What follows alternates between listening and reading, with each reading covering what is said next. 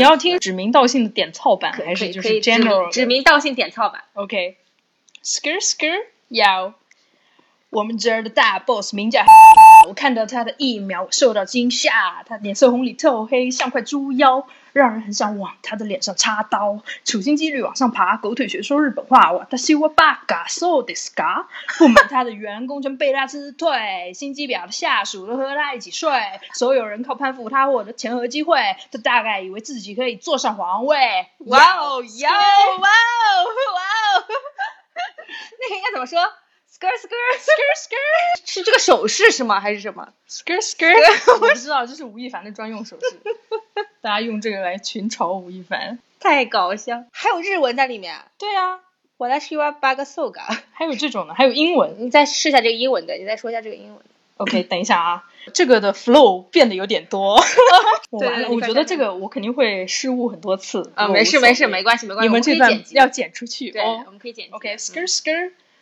老板生日，部门同事好像兴奋到忘记自己的位置，戴上面具开始庆祝，呼朋引伴摆出热情好客的态度，满口谎言，摇尾乞怜，丑恶嘴脸，可悲我看穿你口是心非，大吵大叫，上蹿下跳，全程假笑，怨自己不是权贵，只能奉承谄媚。整天放屁，只会装逼，心里默默祈祷找到你的 Sugar Daddy。这里分崩离析，认清的人早已从这个肮脏漩涡离席。你可以继续做梦，继续麻痹、欺骗自己，对别人受到的龌龊置之不理，徇私舞弊。助纣为虐，才艺于亲，拿到属于你的蝇头小利。你像个跳梁小丑，还浑然不觉。等熬出年限，变成恶龙开始剥削。今天我写这个 punchline diss 你惺惺作态，有种把假面撕开，展览你内心腐坏。最好记住，看个清楚，我鄙视你的高度，你保持食物摄入，别开口令我呕吐。大家非亲非故，请各走各的前路。哟， yo 我 yo 的妈 yo，我好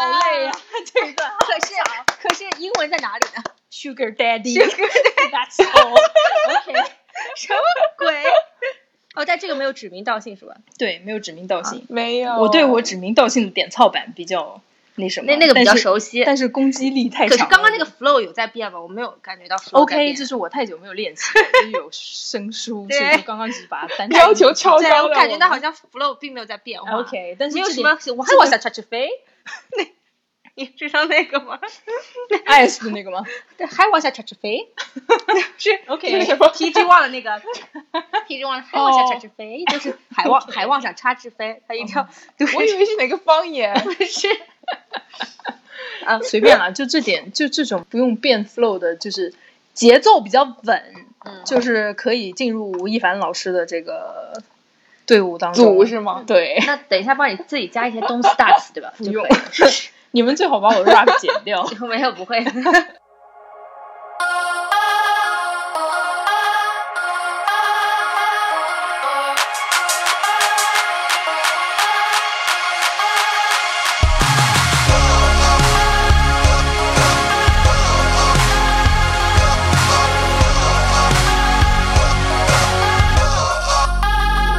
大家好，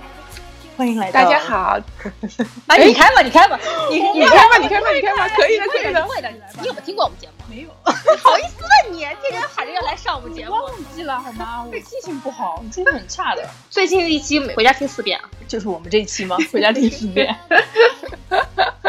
大家好，欢迎收听无时差研究所。我们这周又是正义感上线，请到了非常重量级的嘉宾，一位有名的 rapper，让我给我们聊一聊对，嗯刘欢老师，女权运 动。大家大家好，我是这个与舞台阔别已久的刘欢老 师。就现在唯一跟刘欢像的地方就是植发型，对吧？还有体谁说的重，所以是重量级还嘉有宾，脸型啊，脸型。还有转身的姿 态。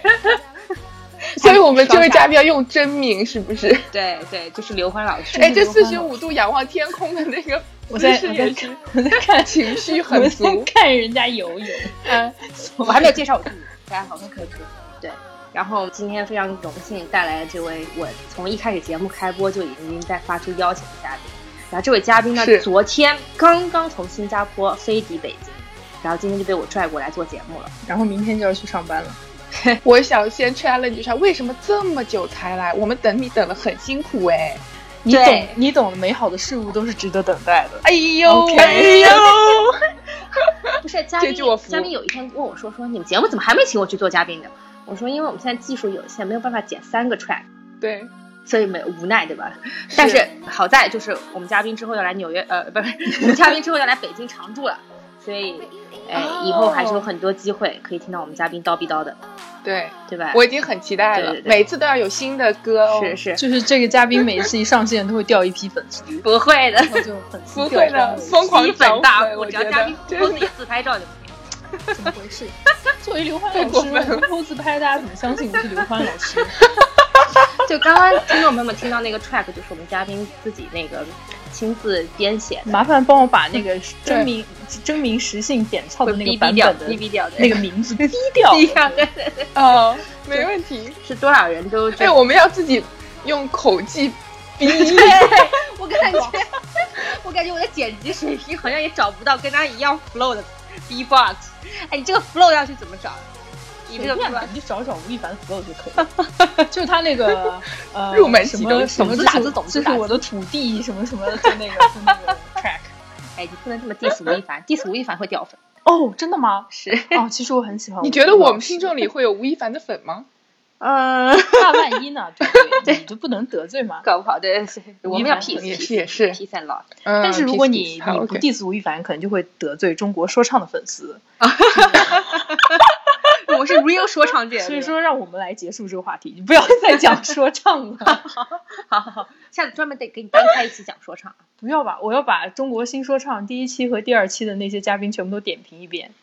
对不 对？好好好，就对他们对他们的方言说唱进行一 番 diss，然后再对一些约炮的选 手这些一般实名指 责这个。 进行点操。对 我觉得以这期一定会火这哎！个先给大家预告一就是要下，这样子对对不要这样对我台上只日是程我只是一个圈外人，好 吗？所有的劲爆料都是圈外人爆的，哦没有没有没有，本圈外人对此一概不知，并且不对自己的言论负责。这种不负责任的态度。 大家如果想骂，就去刘欢老师的微博下面骂。 想骂是刘欢，刘欢老师一脸懵逼，人在家中坐，还是 be 从 very 天上来。 哎，我最喜欢的民谣歌手还是刘欢老师当年队伍当中的人呢。是谁啊？这就下期是啊再说吧，哦给大家行留一行个行悬行，念。 哦留个悬念，下期再说。对对对，嗯我要怕说出来，好大家就会就会知道我的深 浅，就会知道我这人其实也是个 low 逼，所以就就因为今天是个很高高端的话题，嗯 对吧？嗯啊对真的对真的不真是的，不是高端话题，大家要明白这个就是情绪我还没有带出对来。 为为自己的权利，尤其是我们女孩子，对，女孩子懂吗？嗯是就是为是自己的权 利去做斗争，伸张，这是与你的生活息息相关的事情。对对这对对。就是所以我们今天聊什么呢？今天的主旋律好，今天我们要从这个近期从西方资本主义世界蔓延到中国土地上的 Me Too 运动对，说起，说起，然后引申到我们整个女性在亚洲这样的大环境的文化下，一个女性处于一个什么样的地位，以及在未来我们需要为自己的前途做出怎样的期许你踢我干与嘛？哦斗争。我、对不起，不好意思提到 你了。我以为会不会就是这个这个这个主题拔的有点太高了，就让大家无无从说起？不会啊，这没没有，这个本来是个挺严肃的是话题，但是我们今天呢，要一个轻松愉快的方式来谈论一下这个话题。 OK，就希望大家不要太沉嗯重，听完之后防止被我们的大学同学找到。你要报你们学校的事儿吗？不用没有没有没有哎，但我们学校确实也是有有脏水，不是不能说脏水吧，就是身上有屎，不是干净的。是。但我相 OK 信每个学校都有这些事情，是是对吧？只是，是没有爆出来。确实，就大环境嘛。就是 Me Too 运动其实发展到中国之后，有一个非常嗯特别的现象，就是它会集中体现在说大学教授对于自己学生的，或者是某一些，就像之前那个台湾那房思琪的那个事情，嗯，啊、不是房思琪，林奕涵的那个事情，林奕就涵是他也是培训机构老师对林于奕涵林自奕己呃培训的学生嗯所施加的这一方面的事情，就是这这是一个比较特别的例子啊，就是说为什么会集中体现在这样一个形式呢？我觉得是跟生存环境和教育背景有关吧。嗯，因为呃，在中国的这样一个环境下，其实你说就是说可以念到这种，比如说我们现在所看到的在高校里面爆出来的 Me Too 运动，嗯都是从比如说北大，然后呃北人航对人大，然后对什么南大，然后呃什么上海经贸，哎还还哦中不是山，是中山也有，上海经贸是个大学吗？是一个上大海学经贸是大学，上财哦，我不知道。 天哪，你是不要公开地址叫 OK，我没有没有没有，对不起，是我孤陋寡 闻。就说第一个就是说，如果女孩子她念书念到这种水平的话，她应该会是对这些议题是有所接触的。对我觉得这也是他们可以站出来爆料的一个一个嗯，哦他们有前辨提别吧？对，就是对就说他们肯定是会认知到这是一个性骚扰甚至是性侵的嗯事实，嗯并且他们也接触过相关的呃法律或者媒介上媒介的这样一种定义吧。对宣传，对，所以他们会勇于站出来说，这是我所遭遇到的一些亲身的经历。是，然后再加上他们的生存环境，可能说，比如说啊，比如说，其实我觉得在广袤的中国大地当中，妇女地位最低的地方，其实可能说，如果在这种妇女地位低的地方，如果有一个女性敢于站出来说我遭遇过这种对性侵犯嗯对或者是性骚扰的话，我觉得她会遭到来自父权社会的报复的可能性会更大，嗯嗯并且她可能是觉得她没有办法逃离出那样一个被压迫、被侵犯的环境。所以说，即便他爆出来，可能带给他自己的也就只有嗯伤害。是，对，所以我是觉得，包括在中国，你说呃，他们这个 Me Too 运动最爆料出来最多的几个圈子，一个是学术圈，然后一个是公益圈，嗯，对，然后现在有文有人蔓延到娱乐圈的对趋势，对，对，但是怎么说呢？我觉得相对来说还是一个比较受到的教育比较高，并且生存的环境比较安全的这样一个群体了。嗯，是是，我觉得还是比较明显，就是而且可能在学校的时候，我觉得大家还是会愿意相信说，其实社会本身是美好的。那么如果遇到一些特别不公平的地方，就想说要把它揭露出来，然后想办法能不能够解决。但是应该能得到更多的人的声援。对对对，但是你说在一些比如说更社会的场景里，这个就感觉很难，因为你很多问题都变得更加的现实，你就会觉得说打击报复啊，刚刚说的那些，然后你会嗯觉得可能对自己。呃，其他方面利益的影响，或者说一些很基本生存条件的影响会更大一些，那你就会选择避而不谈而。且利益关系体更复杂，是，对整个社会环境更复杂。哎，但是我们要不然还是先就是给大家先普及一下，因为我不知道是不是大家都很了解说这个东西嗯到底是一个什么样的情况。要不然爱谁谁你给大家讲一讲，因为是从美国对对起源的嘛，对对然后你对给大家讲一讲美国这边的情况是什么样子。其实就是美国一开始到底是就是最早是为什么，我倒是不是很清楚。但是有一件事情弄得特别大，就是、呃，好莱坞有一个 producer 叫 Harvey Weinstein，然后他就是有非常非常多有名的女演员，就是说出站出来指证说曾经被他性骚扰过。嗯然后也有很多 detail，就是说他是怎么样邀请他们去酒店啊，然后借着聊角色或者是聊剧本之类的话题，然后就做一些特别不 appropriate 的事情，比如说聊着聊着，嗯，就他出来迎接你的时候，可能就穿了个浴袍，然后聊着聊着就开始莫名其妙的脱衣服，说，哎，你能不能帮我按摩一下我的背，就之类的啊这对种事情，就显得特别的奇怪。但问题就在于，即使是当时，就可能我们就说十年前好了，其实大家都是知道的，因为有一年的奥斯卡颁奖，我忘记是哪个女明星拿了最佳女演员奖，然后颁奖嘉宾那个男的，他说的那个颁奖词就是说啊，恭喜你，你再也不需要去迎合 Harvey Weinstein 的 taste 之类之类，就这种话。然后下面哦的镜头，那女明星表情都巨尴尬，就你知道，就说明有很多人都受过他、对对，对对对，然后你你拿大奖就意味着你以后可能真的可以不要去迁就他了，因为毕竟在好莱坞，Harvey Weinstein 他是一个非常大的 producer，一般那些对牛逼的、片酬高的、然后制作费高的电影，可能都是他旗下的。是对，然后这是一个比较大的事情，然后后续就有一些可能国内比较熟悉的就是那 Kevin Spacey，然后他也是爆嗯出来有曾经，而且他比较严重的是就是 minors，就是他当时是哦类似是 harass 了一个十几岁的男生吧，也是演员当时。就是那纸牌屋的男主。嗯对对对对对对。然后后面又爆出了很多人都来指证他，他还付付出蛮大的代价，就是他的戏就被别人就重新把他所有的都剪掉，是然后又请了另外一个人拍，然后他 House of Cards 也没有了，就没有续签了。嗯，对，所以这个这两个是我就是不经意间就比较关注到的一些大事。嗯嗯，是，就是刚刚你说的这个 Harvey Weinstein，、嗯他这个事情爆出来之后，嗯有一个好莱坞女明星叫 Alyssa Milano，然后呢，哦她当时听到有人指证这个 Harvey Weinstein 之嗯后呢，她就在自己的 Twitter 上就发了一篇 tweet，她就嗯说啊、如果谁经历过呃就是 sexual harassment，、啊那你请就是回复和转发这条 tweet，、嗯然后她就去睡觉了。哦，然后没有想到一天晚上，他这个 tweet 得到了几千万人的转发，所以在美国掀起了轩然大波 I。see 就十月十六号那天，对。 I see，然后这个这个女女明17星我好像看年过是一不是？看过，一对对对，，一七年的时候 OK 对对对对，这个女女明星我好像我后来看她照片我还挺眼熟的，我好像看过她演的那个什么有个什么情妇的电视 剧我知，道有个电视剧叫《情妇》，对不起，没有 看过。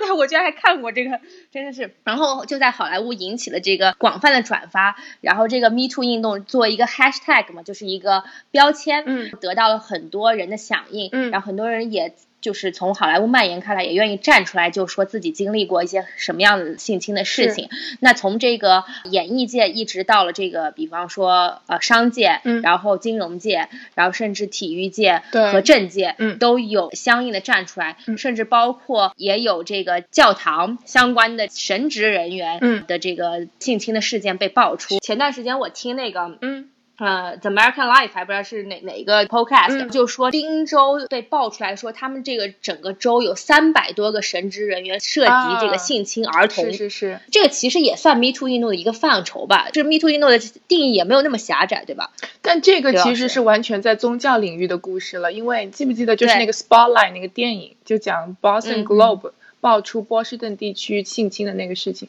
其实我觉得就是在整个宗教体系里，这个事情就已经是几十年都一直有，只是因为他一直们存没有在在对吧报，对，而且这是一嗯个嗯死循环，就是你小时候可能受了这个，然后你如果最后也变成了 priest，然后你可能会因为那个阴影去做你不该做的事情，啊哦而且他们所有东西是都内部消化，他们不会往上报，即使那些领上面的人知道你做错，他们不会记录，也不会因此而去你的神职，可能只是把你从这个嗯 church 调到另一个 church，、但你永远都可以做一样的事情，没有人会被 punish。所以说，嗯即使费城爆出来的那个好像说三百多什么，就是也其实就相对来说，这个 size 其实远远不及现实。对吧？嗯是，所以就说这是普遍存在对这个宗教体系当中。对，所以说我刚刚讲到说 Me Too 不是也蔓延到了这个跟宗教有关领域，所以对也出现了一个 hashtag 叫做 Church Too。哦，所以就是也希望说更多的人愿意站出来去说明这些事情，嗯去表露这些事情。对，觉得就是虽然中西方文化有所差异，但是在这方面怎么说，在人性在面对强权之后所嗯做出来的这种事情，就是说还是可以找到一些共通点的。嗯，而且我是觉得宗教界它其实是有它的，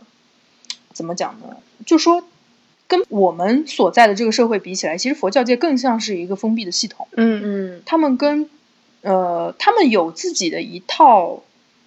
道德标准，是这套道德标准一定是高于法律的，这没有错对。但是说你在这套道德标准当中，你的奖惩需要怎么来界定？就是说，有些时候你会觉得嗯他们的整个体系跟正常社会是有一些脱节的，嗯是，然后他们奉承的也是比较传统的那种，比如说。像这种位高权重的人，他就会得到全方面的尊重与敬仰。嗯所以说，这也是当时很多受到性侵的人，他们没有在第一时间站出来的原因。嗯，而且宗教界就是感觉他们很容易对人进行精神控制。对，而且很容易有那种崇拜的感觉在，是是吧？所以说，我觉得说很奇怪的一点是，它就会上升到一个领域，就是说你是不是在尊师重道，对嗯吧？对，你尊卑秩序，嗯，对性别秩序，是吧？就就像你这个大学校园里面存在这种情况，就是感觉就是说，你要是不这样，好像对老师不尊敬，或者是怎么样。嗯老师是爱你的，就像之前那个小朋友他们在幼儿培训园机构被老师性侵，对，嗯在会会在幼儿园被性侵。之前不是那个红黄什么蓝三色幼儿园，嗯对，老师会跟他说：“哎呀，老师是爱你的，你来让老师抱一抱。”嗯来老坐老师大腿上这样子，哎，哎呦孩子可能在他的世界里会觉得说，哎，老师喜欢我，是不对是得到了某种特权？我是不是得到老师的关注？嗯他可能并不会意识到这件事情是一件性侵的事情，对对直到对你自己长大了之后，你再回想起这件事情，你才发现是自己可能当时是被加害者。对，我小的时候什么都不知道啊，就觉得对主要是老师可能平时对你很好，你就会默认他对你做的都是好事，是你也不知道什么是对的，什么是错的。对，直到你嗯之后建立起来这个体系之后，你自己才有辨别是非的能力，是才会发现这嗯其实是一种性侵的行为。对，那所以就是我们来界定一下这个 Me Too 它运动它到底在反对的是什么？它反的是什反么？对的是性骚扰啊，是在一种权力的不对等关对系之下，就是在掌握着权力的一方嗯嗯，对于没有权利的一方进行的从上到下，不管是从性也好，就主要是反映在性这一方面嗯的嘖骚扰吧，嗯以及侵犯。是不是就是说，其实是丧失权利的弱势群体在向有权利的一方进行开炮？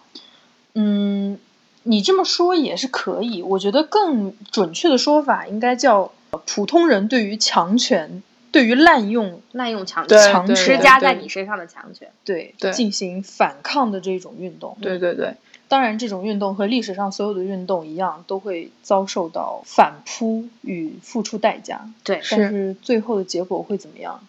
我们还是希望，就是说，可以通过大家集体的发声以及集体的唤醒公众的意识，嗯来推动这个社会，不管是立法也好，执法也好，嗯上面的进步吧。嗯对对对，但是其实 Me Too 运动到现在主要体现在女性对男性的控诉。对对对但我觉得问题是在于那些男性，他们大部分都位高权重。我觉得这不仅仅是一个是性别的问题，而是说谁拥有了更大的权利，然后去可以去威胁嗯另一方做一些不好的事情。你想说 Kevin Spacey 他也不是说男女的事情，但他就是他是更有 power 的那一方，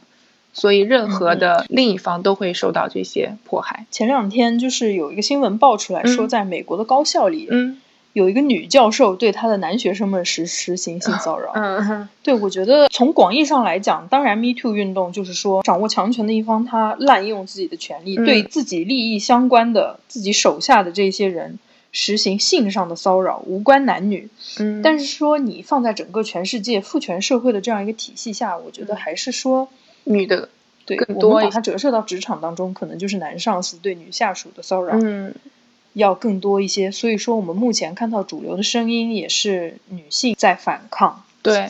对。但是，但是你也不能排除就是有男性受害者的存在。存在了，对对，哎，那我想问说，其实我我们后来也看到有很多这个好莱坞的女明星，包括嗯美国社会里有没有很多女性都站出来了？嗯但是我们会倾向于认为说，她们站出来其实是需要非常大的勇气的，因为毕竟告诉别人自己身上发生的这件事情，，对，呃，是需要很大的勇气，所以公众对于他们的这个反应肯定是倾向于同情的。嗯，但是直到后来有一个人被爆出来之后呢，我忽然内心产生了一丝犹豫，那个人就是 Morgan Freeman。哦，嗯，对，就我我现在我还没有办查法到说对于他这件事情的这个定论到底是什么样子，但对是他确实是那天被爆出来性侵，然后我手机上收到了那什么 breaking news，然后就说这个 Morgan Freeman 他呃被控诉性侵啊，嗯但是就说有些人他的这个形象建立在那里之后，有一天他告诉你说他。他是这样一个人，你可能你会觉得公无法众接受对我觉是我觉得特别无法接受，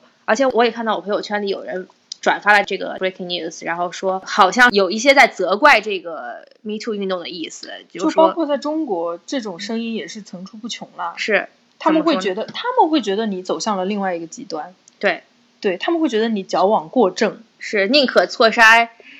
呃，宁宁可宁可错错杀杀一一千万一不能漏万，过一不能不个能漏过一个 的，我对觉不得起，我不记得了。 特别让人纠结这件事情，嗯就是说你可能在推广这个运动的同时呢，却不断的把各种人拉下神坛，是就是你你可能会怀疑这个事情的单纯性了，嗯到了最后，对不对？对就有些人他到底是真的是在为自己伸张正义，就是寻找自己的权利，还是只是有一些利益团体在借着这个事情在斗争？ 怎么说呢？我觉得在古今中外所有的运动当中，这样的声音都是层出不穷的。嗯就是很多时候，呃，你会为了自己的权益去发声的时候，就会有人用一种屡试不爽的帽子来扣你，就是是你是受到了煽动。嗯嗯，对，但是至于它是不是说利益团体的斗争呢？我觉得其中肯定是有这样的因素在。嗯，但是你整个从大环境上来看的话，这件事情是不是好事？我我觉得它一定是好事。对，嗯，对对，但我觉得有人站出来发声肯定是好事。从就是一个 activist 的角度来说，如果说我想要报一个人，那我当然是报一个最呃 controversial 的，让大家能够一秒上头条的人，才能让大家来关注我嗯这个活动。如果说我只是报一些、大家都觉得啊，他肯定就是这样的人，或者说已经见怪不怪的话，这个影响力就会小很多。对所以这说也是他一个方面对，但至于说到底这些背后的。就是说真实性或者严重程度可能没有这么夸张，只是为了一嗯个效果，有时候可能。你觉得有媒体夸大的成分在吗？就媒体在中间到底嗯起到了怎么样的作用？呃，这个不好说，这个真的不好说。对，是吗？因为我现在正好就是我就 Google 了一下，然后他当时道歉的原话就是说，任何知道我或者是跟我一起工作过的人就会了解我不是一个会故意去伤害别人、让别人 feel uneasy 的人。就他的话其实嗯是在 Morgan 说 Freeman 嘛，对对对对 Morgan 对对， OK 他的原话说的就是说，就是这里面感觉是有点误会在的，对，但他没有对说完全就说否认。我觉得就是也不好意思去，也不是说不好意思，就是说他也不能够去反抗这么大的一股力量。是，我是觉得从他的这个呃，他对这件事情的反应来说，我觉得就是有一个非常有趣的问题，嗯就是也不能说有趣吧，就是还挺关键的一个问题，值得我们去探讨，嗯就是什么是性骚扰？嗯因为为因为就是说，男性和女性对待性骚扰的界定是不同的。嗯界定一定是不一样的，对，对。对，所以可能他做出的一些行为，他自己觉得可能只是朋友之间的玩笑，对嗯但是在女性看来，这可能就是一种冒犯。对对对，嗯对所以我觉得这种在两个群体之间无法做到相互理解，无法做到这种换位思考，嗯我觉得也是说我们更希望去推进这个社会改进的一点吧。嗯是如果说我们现在不是说造成男女两个群体的对立，而是说加强两个群体的沟通与换位思考的话，我觉得这个社会的公平性会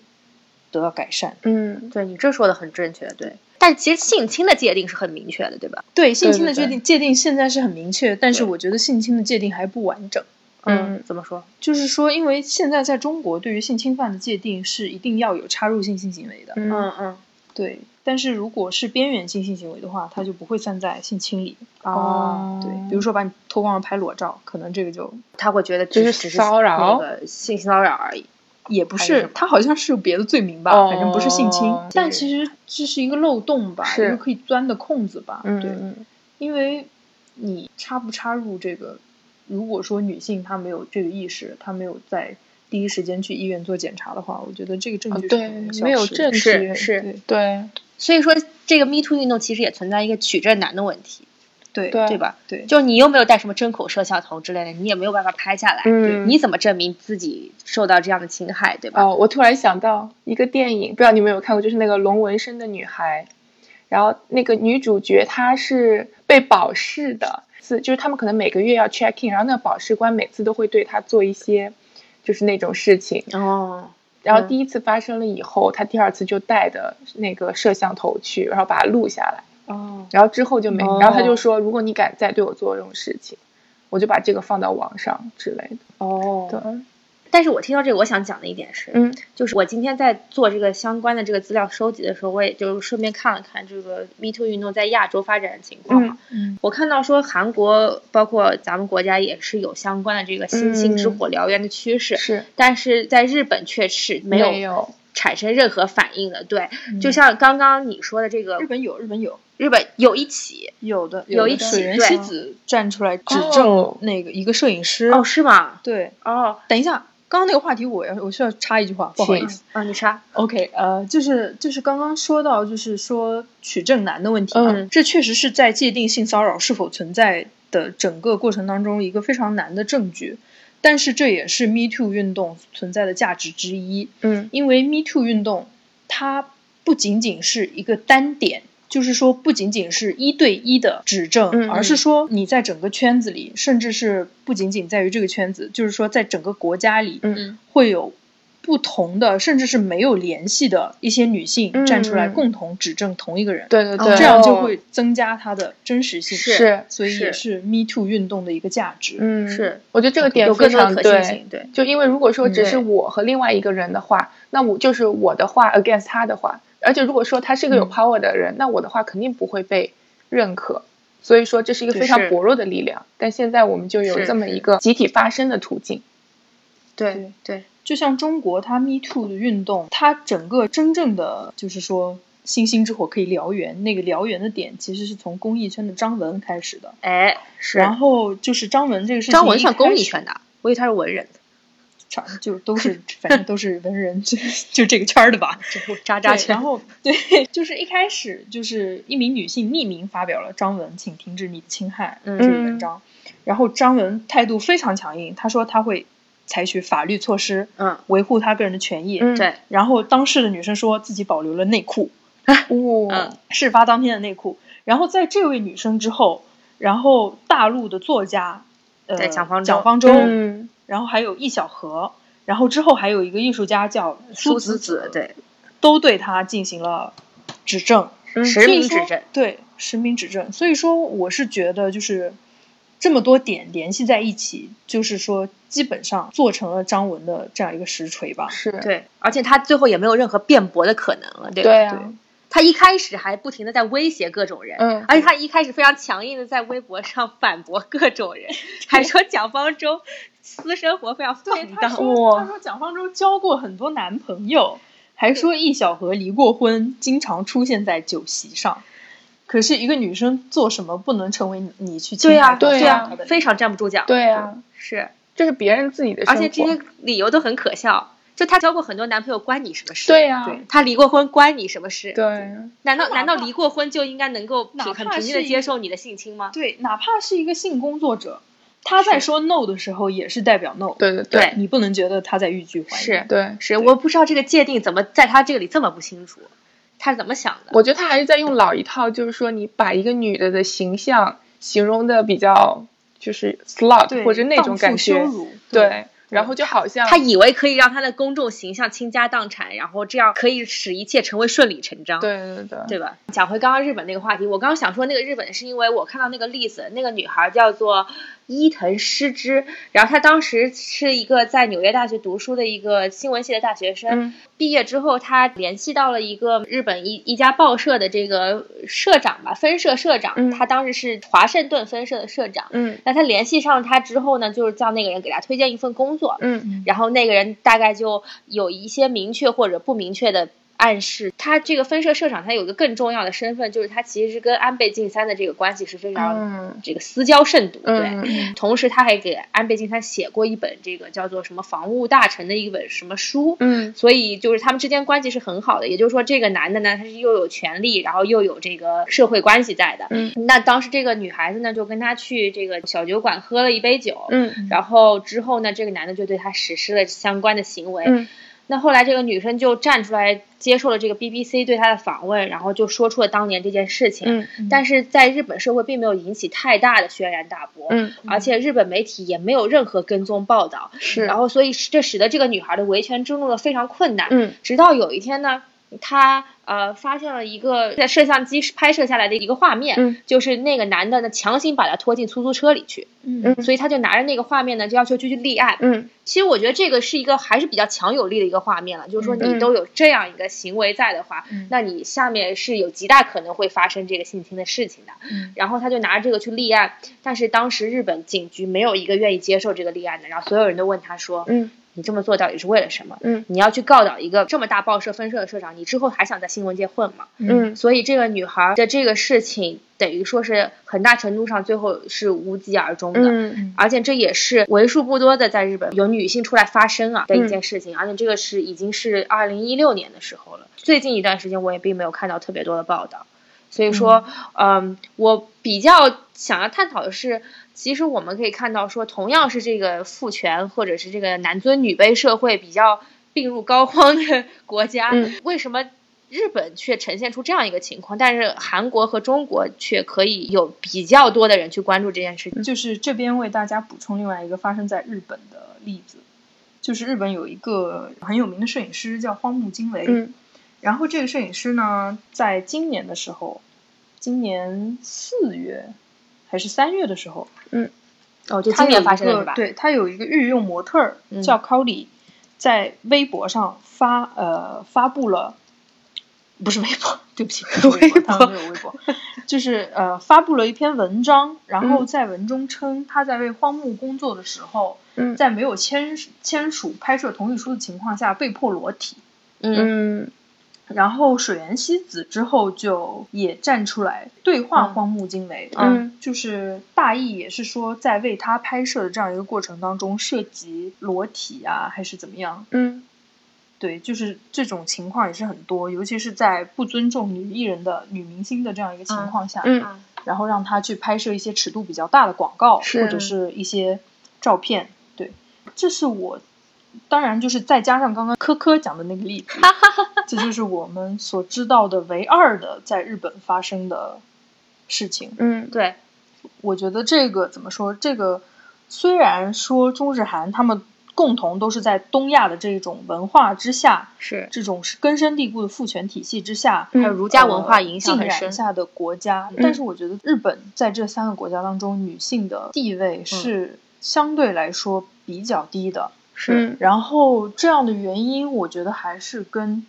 经济能力有关，啊，嗯因为为在日本，女性出去挣钱的比较少，就是对他们的传统文化还是希望女性在家做家庭主妇，嗯是如果怀孕了就不用出去工作了，对就回家就是做一个贤妻良母，是然后养活一家人的就是男性。嗯，我觉得这个还是跟整个经济地位是有关的。对我觉得在中国，如果女性不出去工作的话，女性的地位会比日本的女生更加低卑下。对嗯对，因为我是觉得，就是我们从媒介一直以来的报道也是可以看到啦，嗯就是说，呃，因为女性在家的家庭劳动是很少会得到尊重的。，对我觉得就是很多留学生都会关注北美吐槽君吧，嗯北美吐槽君上就经常会出现一些就是夫妻之间或者是情侣之间的争执，嗯然后这种争执我觉得很大情况下就是来源于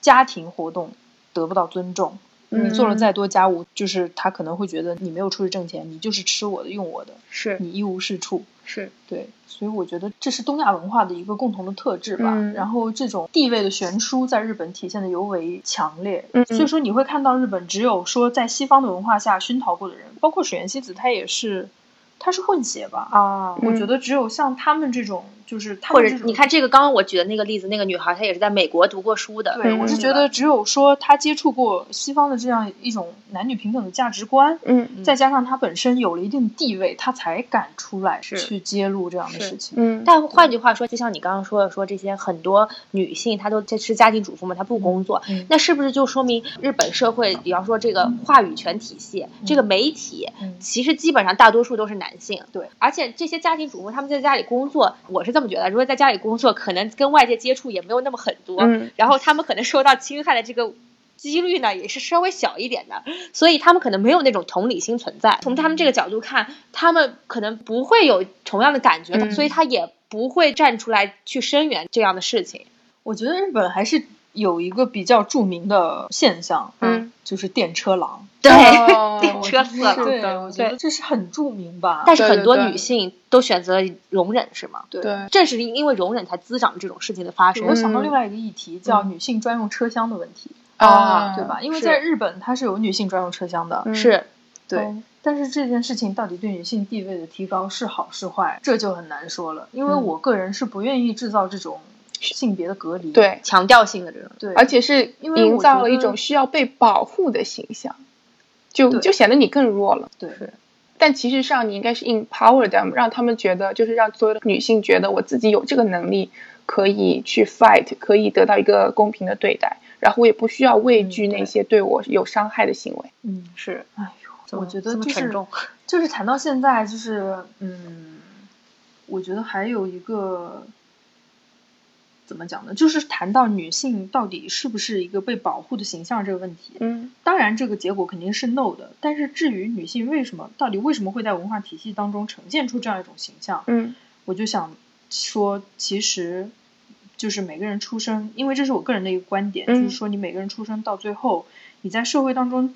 变成一个什么样的形象，其实是社会驯化的结果。是，嗯对，嗯尤其是在日本，就体现的比较明显。显对，就是说，如果你从小接受的教育就是你你以相后夫就是一教个子做主妇的人，对就是说你可能就会比较甘于做一个被保护的形象。嗯嗯，对，我觉得这个是跟社会整体的文化氛围还是有关系的。嗯那什么地方女性地位比较高呢？你可以去看那个什么女性地位的图册吧，好嗯像北欧是最高的，是吧？对嗯，他们有那种世界女性的地位男女平等嗯情况的那种排名表，哦对，然后他会从三个维度去分析，一个是身体健康吧，嗯，就是说男女比例，女婴被扼杀的哦，这样一个指数，呃是然后还有一个受教育的指数，对好像另外还有一个是在职场当中做到 manager 的这种，就是你嗯在事业上得到发展的这样一个指数吧。对哦哦然后中国在榜单的排名第几？正在日益下滑中，一年比一年低，真的假的我来给我来给你们找一找啊，你们继谁续。指谁给出的榜单？反正它是会有九一个十统计九的。名，哦中国是第这九比十国九，国足还。 差。话说那天我听到这个你男神小松老师， 嗯嗯，哦对，你对不起，小松老师不是我男神，不是你男神小松老师是我本人。刘晓 松，嗨，听到那个呃小松老师说那个北纬三十八度那条沿线上，从中国开始往西走，对，一直到阿拉伯那个地区，说嗯这个可以发现中国女性地位是最高的，因为往那边走，发现那些你都一夫跟多谁比妻呢，然后然后还有蒙头巾什么的，嗯然后再回来想想自己。社会地位是最高的，我觉得这也是一个非常阿 Q 精神了。真对的你，你要看，对，嗯你要看，不能再往那边走了，不能再往西走，对吧？只再往能西在走就 要到欧洲了。对，是只吧能在地中海停住，不能再往西走。对，我来查一下女性地位排名嗯变化，一百四十四个国家当中，中国排第一百左右。对，所以说，你再说中国有一些男性还很乐观的觉得他并没有觉得中国的女性受到了歧视，可能是说你我没有见过我就没有外面的见世界 对对对他如果把受教育程度放在一个衡量的标准的话，中国肯定是不会高的。你哪怕就仅仅是从健康这个角度或者扼杀来讲女婴的话这个对、嗯对吧男女比例的是这个失衡，嗯，天呐，中国的那个 health 和 survival 的指数是最后一名哎，一百四十四哎，对 survival 对吧？怎么会这样？所以说中国就是遗弃女婴比较高喽。啊，这么说来，我身边真的有实例耶，就是我不是二月份的时候去了非洲吗？。对，嗯然后我们在非洲那个时候有一个瑞典的女生，嗯，那个瑞典的女生她是瑞典还是丹麦，反正是北欧的一个女生，嗯她完完全全长了一张亚洲脸。嗯然后她一开始去的时候，我们都以为那个是中国人，嗯但是她不懂中文，嗯她她的英语非常流利，就是英语就是她的母语。嗯然后后来我们听说她是在中国被遗弃，哦后来然后被被对欧欧洲的夫妇妇领收养养了的对一个吧女生。嗯对，哎，说到这个女性地位这个问题，我前两天去听他们讲那个创业项目的东西，嗯然后其中有一个男的，他做了一个公共场合的这个女性哺乳箱，嗯就是他做了一个就是流动的那种。嗯当时我其实那天下午是担任了一个翻译工作，就是我给一个在柬埔寨工作一个法国人，帮他翻了翻这些项目的路演嘛。嗯然后当时他不是很能理解为什么会有这样一个项目存在，嗯因为在他们看来，这个公开场合的母乳喂养在国外是很普遍的。嗯，而且并不会受到任何的歧视性的这个事情存在。嗯就因为当时那个演讲的那个小伙子，他说了一句说这个中国和西方的这个文化观念是不一样的。嗯然后我就把这句话翻给他听的时候，他就说也是吧，你们中国人是不是都认为外国人就喜欢在外面袒胸露乳， 觉得这个没有关系？我说其实没有了，但是在他们看来，母乳喂养是一个非常健康而且是很对啊神圣的事情。对呀、但是在中国，因为却中国人会觉得乳房是性器官 啊，对 对他们，他们看到乳房就只会想到性、啊。对啊，脚脖子还觉得得是性器官， 脚脖子是第二性器官，你知道吗？ 说在说鲁迅的名言，嗯，所以就说这对个历史遗留问题，这是对对，就是嗯保守的这个观念嗯还是在的，对吧？很多人都是，我觉得还是一个教育程度需要提高的问题。嗯就像我前两天我那同事跟我说，他早上坐地铁的时候就有那种色狼一路尾随他。哦，真的啊对，变态的这种百分比还是很高的，我是感是觉是某，种程度上讲，嗯，是吧？刘老师你觉得呢？ 刘老师觉得你说的全对，刘老师，刘老师你行不行？刘老师可以。我们可以可以 coffee break，然后嘉宾要去写一个 track，然后下集再开流，嘉宾会给大家带来一段精彩的 rap，大家敬请期待。 耶，拜拜，下周见，拜拜下周见，拜拜。 Time and time again, you ask me